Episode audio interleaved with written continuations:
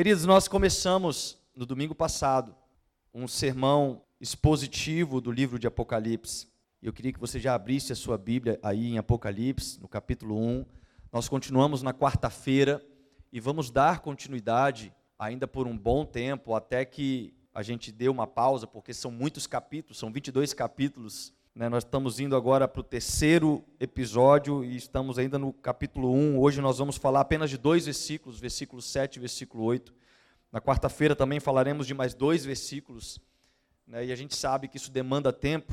No ano passado fizemos a mesma forma de expor a carta de Tiago e gastamos 18 mensagens expositivas para tentar tirar o máximo da carta de Tiago, que são 5 capítulos, quanto mais se nós falarmos de tantos capítulos como são Apocalipse. Então vamos para Apocalipse capítulo 1, versículo 7 e 8, é a porção que nós vamos ler hoje.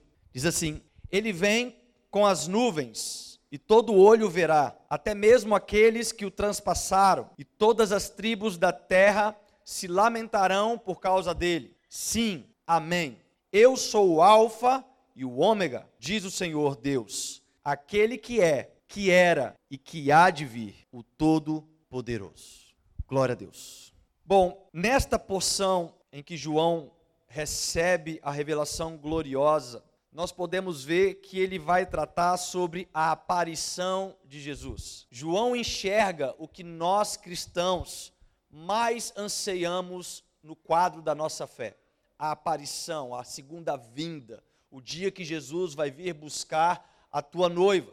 Toda a nossa fé, ela gira em torno deste momento. Tudo aquilo que nós cremos e esperar por este momento nos encoraja. Esperar por este momento nos faz ficar firmes. Esperar por este momento nos enche de alegria. E esse momento é uma promessa a se cumprir para nós. Nós podemos ver no livro de Atos, capítulo 1, versículo 10 ao 11, que diz: e estando com os olhos fitos no céu, enquanto ele subia, eis que junto deles se puseram 2 homens vestidos de branco, os quais lhe disseram: homens galileus, por que estáis olhando para o céu? Esse Jesus que dentre vós foi recebido em cima no céu, há de vir como para o céu o vistes ir. Então João, ele tem exatamente a revelação desta profecia. João enxerga aquilo que havia sido profetizado em Atos, que vai ser cumprida em Apocalipse, no último dia. E volto a dizer, este é o grande tema, esta é a principal mensagem do livro de Apocalipse. É a aparição gloriosa de Jesus. É a segunda vinda de Jesus de forma poderosa e gloriosa para estabelecer o juízo e triunfar sobre os teus inimigos. Na primeira vinda, a glória de Jesus, ela não foi evidente, ela não foi autoevidente, mas na segunda vinda, João mostra que ela vai ser tão autoevidente que ele começa dizendo que todo o olho verá. Todo olho verá. Isso não está se referindo a olhos ligados por uma tecnologia. Não vai ser uma live do Instagram, não vai ser uma live no YouTube, não vai ser uma massificação de mensagens pelo WhatsApp, mas os nossos olhos físicos serão atraídos para essa gloriosa aparição, ao ponto que todos na face da terra inevitavelmente vão ver este momento. João relata que Jesus vem com as nuvens. W.J. Greer, em seu livro O Maior de Todos os Acontecimentos, ele diz que na sua gloriosa vinda, as nuvens serão sua carruagem, os anjos a sua escolta, o arcanjo o seu arauto e os santos o seu glorioso cortejo. Da mesma forma como nós vimos algumas semanas atrás, em Salmos capítulo 104, verso 3, que diz que Deus faz das nuvens o seu carro. Então preste atenção, Jesus virá no seu cavalo branco, cavalgando sobre as nuvens. E isto, irmãos, não é algo comum de se ver. Isso não é algo comum de se ver no dia a dia. Não é algo que a gente tem uma expectativa. Quantas vezes nós nos deparamos, por exemplo, em um dia ensolarado, onde as nuvens se destacam com suas formas diferentes, e nós já nos sentimos atraídos para olhar para as nuvens. Agora, imagine o dia em que Jesus voltar com a sua glória sobre as nuvens. Este será, com certeza, o maior espetáculo que o ser humano já poderia ter assistido. Então, a vinda de Jesus, a aparição de Jesus na sua segunda vinda, conforme João nos mostra, será algo pessoal, será algo público, será algo visível, será algo poderoso, será algo vitorioso e será algo irresistível. Essa afirmação de João nos confirma, inclusive, que não existe um arrebatamento secreto. Em nenhum lugar da Bíblia nós vamos encontrar argumentos ou referências sobre um arrebatamento secreto. Quando ele vier, a palavra nos mostra que todo olho virá. Não há nada de secreto nisso. Não há nada de segredo nisso.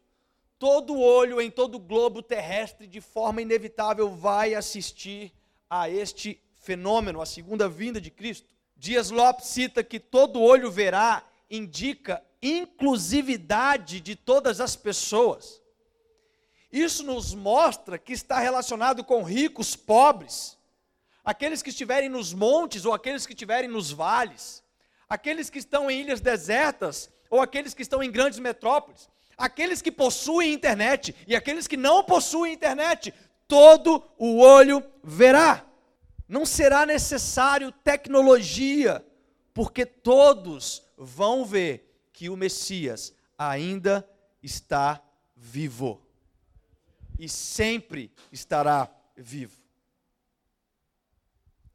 O próprio Jesus, ele vai declarar em Mateus 24, um capítulo onde ele ensina sobre os últimos dias, no verso 29 e 30, quando Jesus trata com os teus discípulos sobre este assunto, ele diz: logo depois da tribulação, daqueles dias, o sol escurecerá e a lua não dará sua luz, as estrelas cairão do céu e os poderes do céu serão abalados.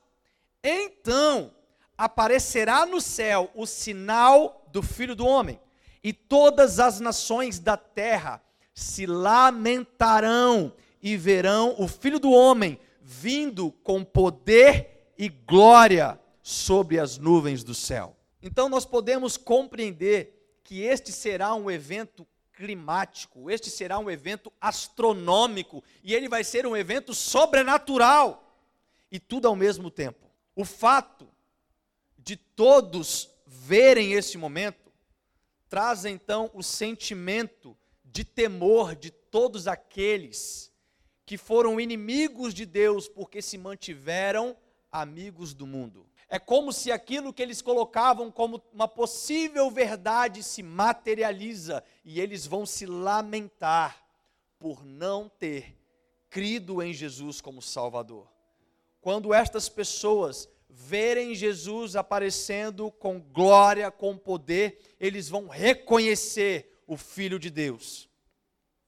E nós temos então no verso 7, um ponto que João vai colocar: até mesmo aqueles que o traspassaram. João coloca: até mesmo aqueles que o traspassaram. Aqueles que o traspassaram, aqueles que o perfuraram, que significa aqueles que furaram Jesus na cruz. Isso vai trazer uma relação geracional sobre os romanos, ou até mesmo sobre os judeus, porque lá em Zacarias, no capítulo 12 e versículo 10, diz: mas derramarei o espírito de graça e de súplicas sobre a casa de Davi e sobre os habitantes de Jerusalém. Eles olharão para aqueles que traspassaram e prantearão como quem pranteia por seu único filho, e chorarão amargamente por ele como se chora pelo primogênito. Então nós vemos na profecia feita por Zacarias, que aqueles que o perfuraram, aqueles que traspassaram, não significando de forma individual o indivíduo que cometeu aquele ato, mas aquele povo, aquela geração, aquela classe, que junto com aquele soldado romano perfurou a Jesus, vão ver Jesus vindo em sua glória na segunda vinda, e eles vão chorar como alguém que perde o seu único filho. Eles vão prantear como alguém que chora pelo seu filho primogênito. Será uma dor inexplicável, será um lamento inexplicável. Irmãos, João, ele tinha em mente este momento. João tinha a visão de quando Jesus foi transpassado. João foi uma testemunha ocular deste momento, ele sabia que decepção foi ver este momento. Ele fala em João capítulo 19, no verso 34 até o verso 37. Contudo, um dos soldados lhe furou o lado com uma lança, e logo saiu sangue e água. E aquele que viu testificou, e o seu testemunho é verdadeiro, e sabe que é verdade o que diz, para que também vós o creiais. Porque isto aconteceu para que se cumprisse a escritura, que diz, nenhum dos seus ossos será quebrado. E ele completa dizendo, e outra vez diz a escritura, verão aqueles que traspassaram. Então esse cenário de horror estava na mente de João. Mas quando João recebe a visão do Apocalipse, junto com a revelação de Jesus, vindo em sua glória, ele deixa essa afirmação, porque João vê tudo acontecendo, e quando ele vê Jesus vindo, é como se ele estivesse olhando para a terra, e ele viu aqueles que perfuraram a Jesus se lamentando, chorando como se chora pelo único filho. Ele completa agora no versículo 8, inicia dizendo, eu sou o Alfa e o Ômega. Este é outro ponto que eu quero colocar nesta porção. O Alfa e o Ômega. Eu sou o Alfa e o Ômega, diz o Senhor Deus, aquele que era, que é e que há de vir, o Todo-Poderoso. Esse termo, Alfa e Ômega, não é classificado mais por João. Esse termo, Alfa e Ômega, ele foi dito pelo próprio Deus. O próprio Deus, quando se revela em Jesus para João, não é João que fala, eu vi Jesus e vi que ele é o Alfa. Não é João que classifica isso. O próprio Deus se intitula, quando ele se revela a João, ele diz, eu sou o Alfa e o Ômega. Mas afinal de contas, o que é Alfa e Ômega? O que é Alfa e Ômega? No alfabeto grego, Alfa é a primeira letra e Ômega é a última letra do alfabeto. Então, se a gente pudesse falar de uma forma bem resumida e bem simples, na nossa linguagem, é como se Jesus falasse, eu sou o A e o Z. Jesus, aqui ele quer mostrar que sem ele, você não tem nada que seja eterno. Sem ele, você não tem nada que possa transformar a sua vida. Quando Jesus fala, eu sou o Alfa e o Ômega, é como se ele pudesse dizer, eu sou a própria palavra. Não adianta você tentar pegar uma palavra excluída, uma letra, eu sou a palavra. Não sou apenas a palavra, mas eu sou o início e o fim da palavra. Esse termo, Alfa e Ômega, ele é utilizado 4 vezes em Apocalipse. Mas ele também se fez referência no Antigo Testamento, como por exemplo, em Isaías capítulo 44, verso 6. Assim diz o Senhor, Rei de Israel e seu Redentor, o Senhor dos Exércitos, eu sou o primeiro e eu sou o último, e fora de mim não há Deus. É claro que no Antigo Testamento o alfa e ômega não faria nenhum sentido, porque o Antigo Testamento foi escrito em hebraico. Já o Novo Testamento é escrito em grego, é por isso que Jesus fala na linguagem que João poderia, como interlocutor, compreender. Mas isso não deixou de ser confirmado pelos profetas, como também em outras vezes na Bíblia. Ainda em Isaías capítulo 48, no verso 12, diz: dá-me ouvidos, ó Jacó, e tu, ó Israel, a quem chamei, eu sou o mesmo, eu o primeiro, eu também o último. Então ela completa. Não é um início isolado, não é um fim isolado. Ele completa dizendo que ele é aquele que era, aquele que é e aquele que há de vir. Em Apocalipse 1, no versículo 4, quando nós começamos domingo passado, João se introduz na dedicatória para as 7 igrejas, falando em nome daquele que era, que é e que há de vir. Então João, ele fala em nome. Olha, estou falando em nome. Talvez a gente poderia perceber que seria uma classificação dada por ele. Mas no verso 8, o próprio Deus se auto-intitula: eu sou o alfa e eu sou o ômega, diz o Senhor, aquele que é, aquele que era e aquele que há de vir. Aquele que era na criação de todas as coisas, o Verbo de Deus. Aquele que é, pois ele veio na terra em forma de homem, morreu, ressuscitou ao terceiro dia, vencendo a morte, e agora, como 100% homem, ele é o primogênito entre os mortos.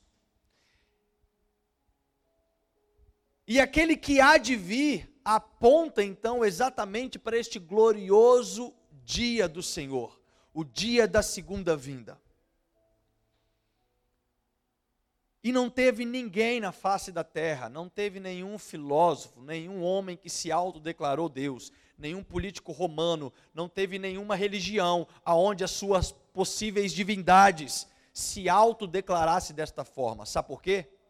Porque fora de Deus não há Deus. Ele é o primeiro, ele é o último.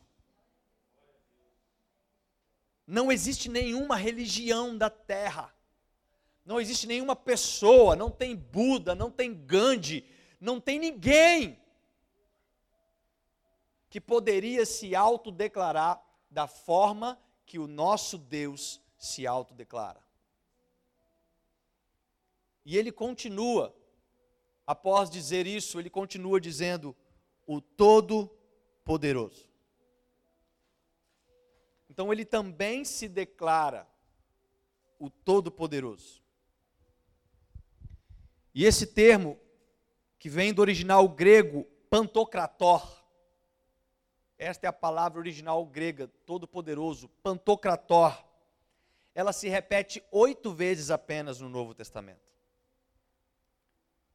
Uma vez de forma isolada em 2 Coríntios capítulo 6, verso 18, e todas as outras 7 vezes se repete no livro de Apocalipse. E o interessante é que todas as vezes ela aponta para o reino de justiça de Jesus. Isso é algo muito singular. A forma de dizer aquele que era, que é e que há de vir, o Todo-Poderoso, eu vejo como algo indivisível. Não dá para você separar aquele que era, é e há de vir do Todo-Poderoso. Isto é algo indivisível. Confirme comigo as passagens. Em Apocalipse 4, no versículo 8, vai dizer: cada um dos seres viventes tinha 6 asas que estavam cheias de olhos em volta e por baixo.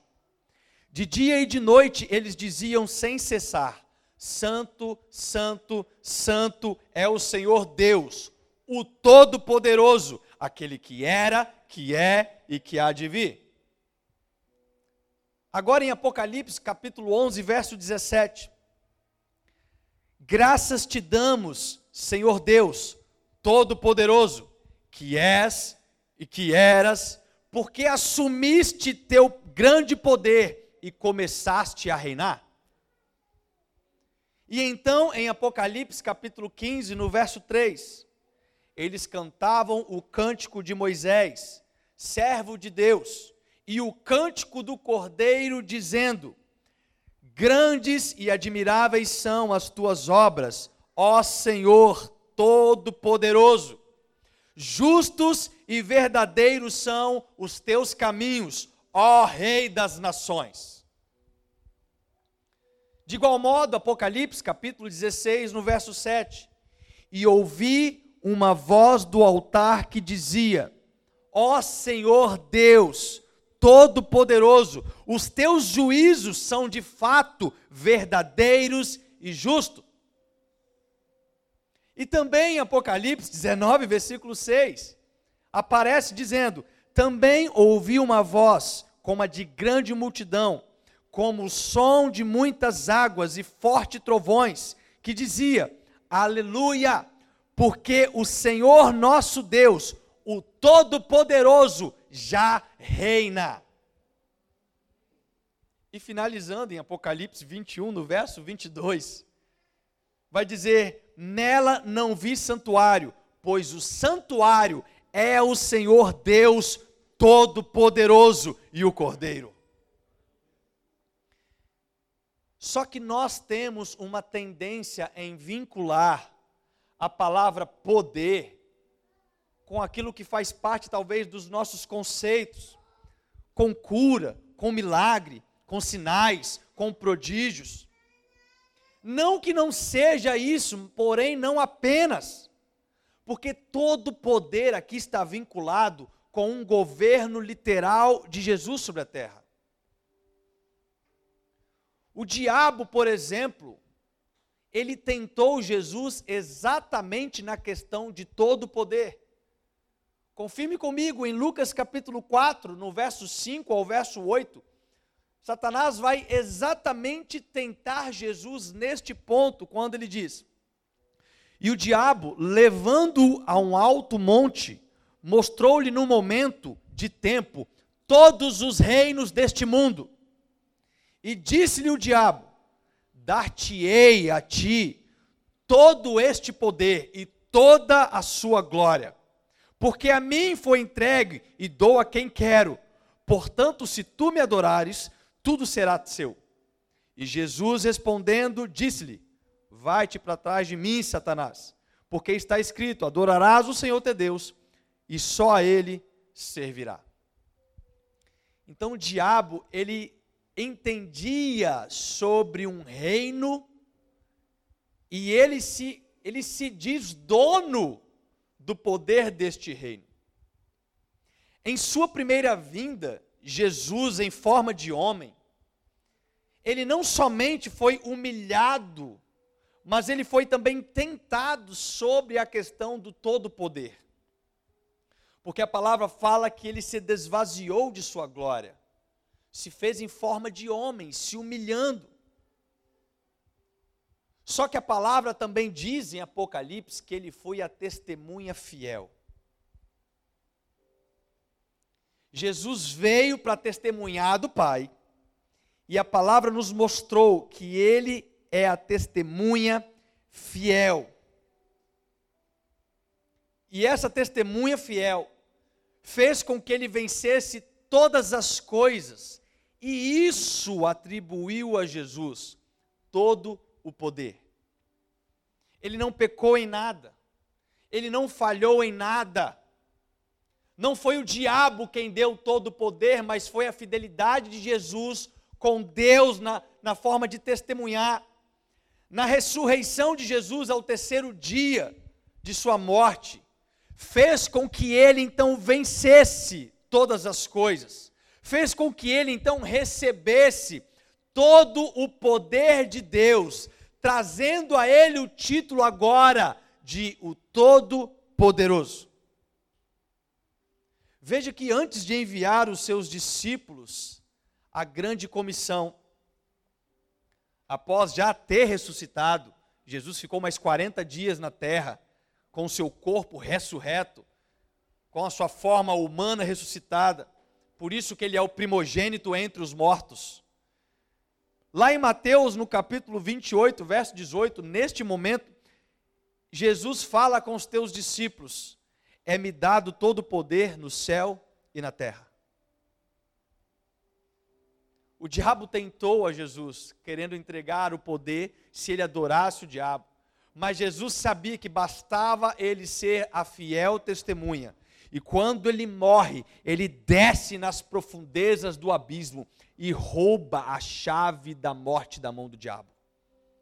E quando ele volta, ele declara para os seus discípulos: olha, todo o poder foi me entregue nos céus e na terra.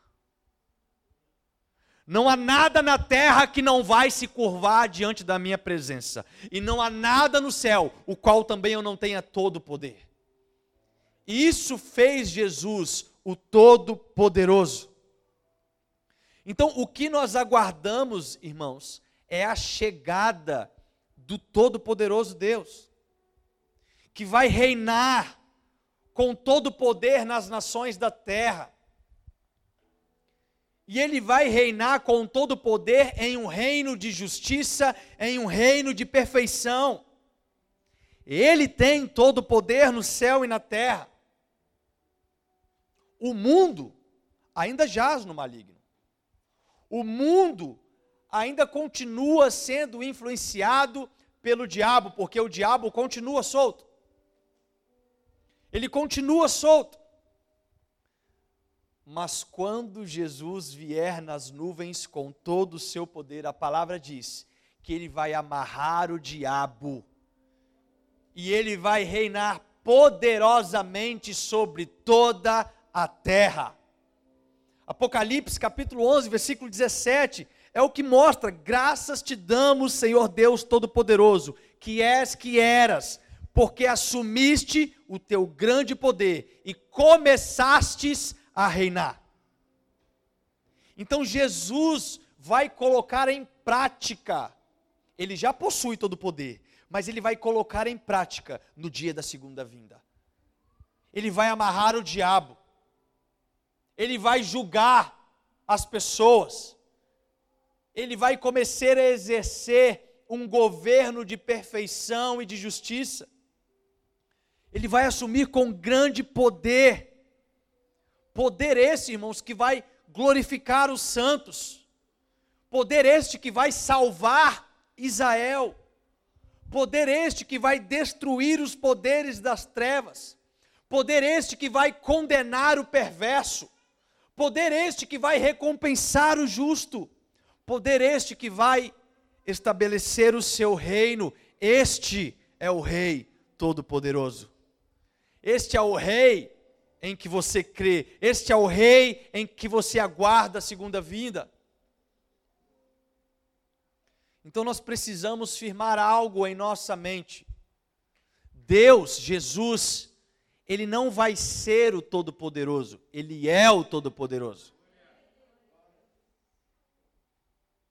Ele é o Todo-Poderoso, ele já é o Todo-Poderoso. A promessa da segunda vinda não elimina a realidade atual de Jesus à destra do Pai. Ele já é. Ele já recebeu todo o poder.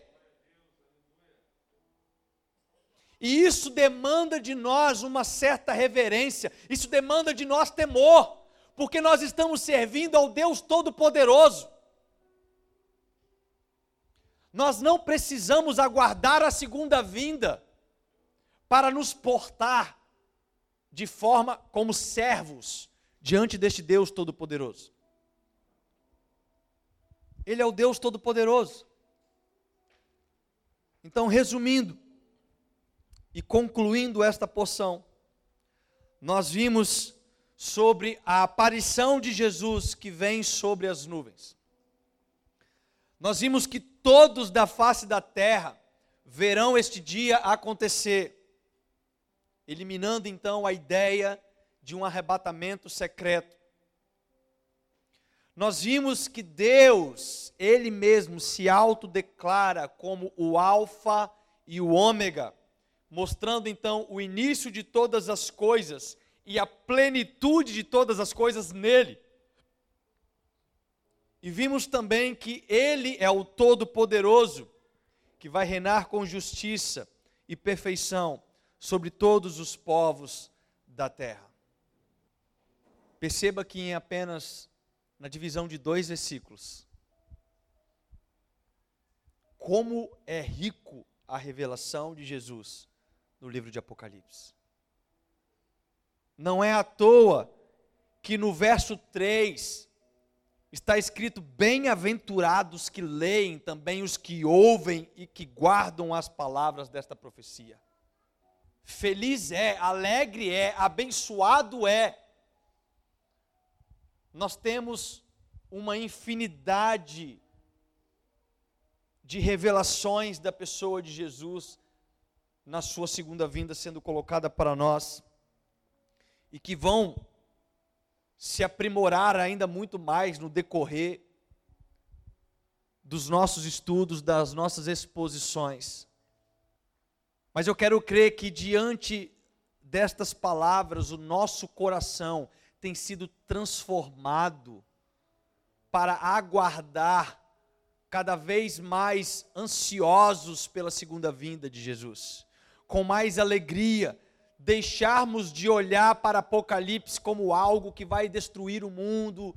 Irmãos, nós estamos aguardando a vinda do noivo Jesus para buscar a igreja. Então que esta porção possa contribuir ainda mais para este entendimento. Que Deus possa continuar nos abençoando.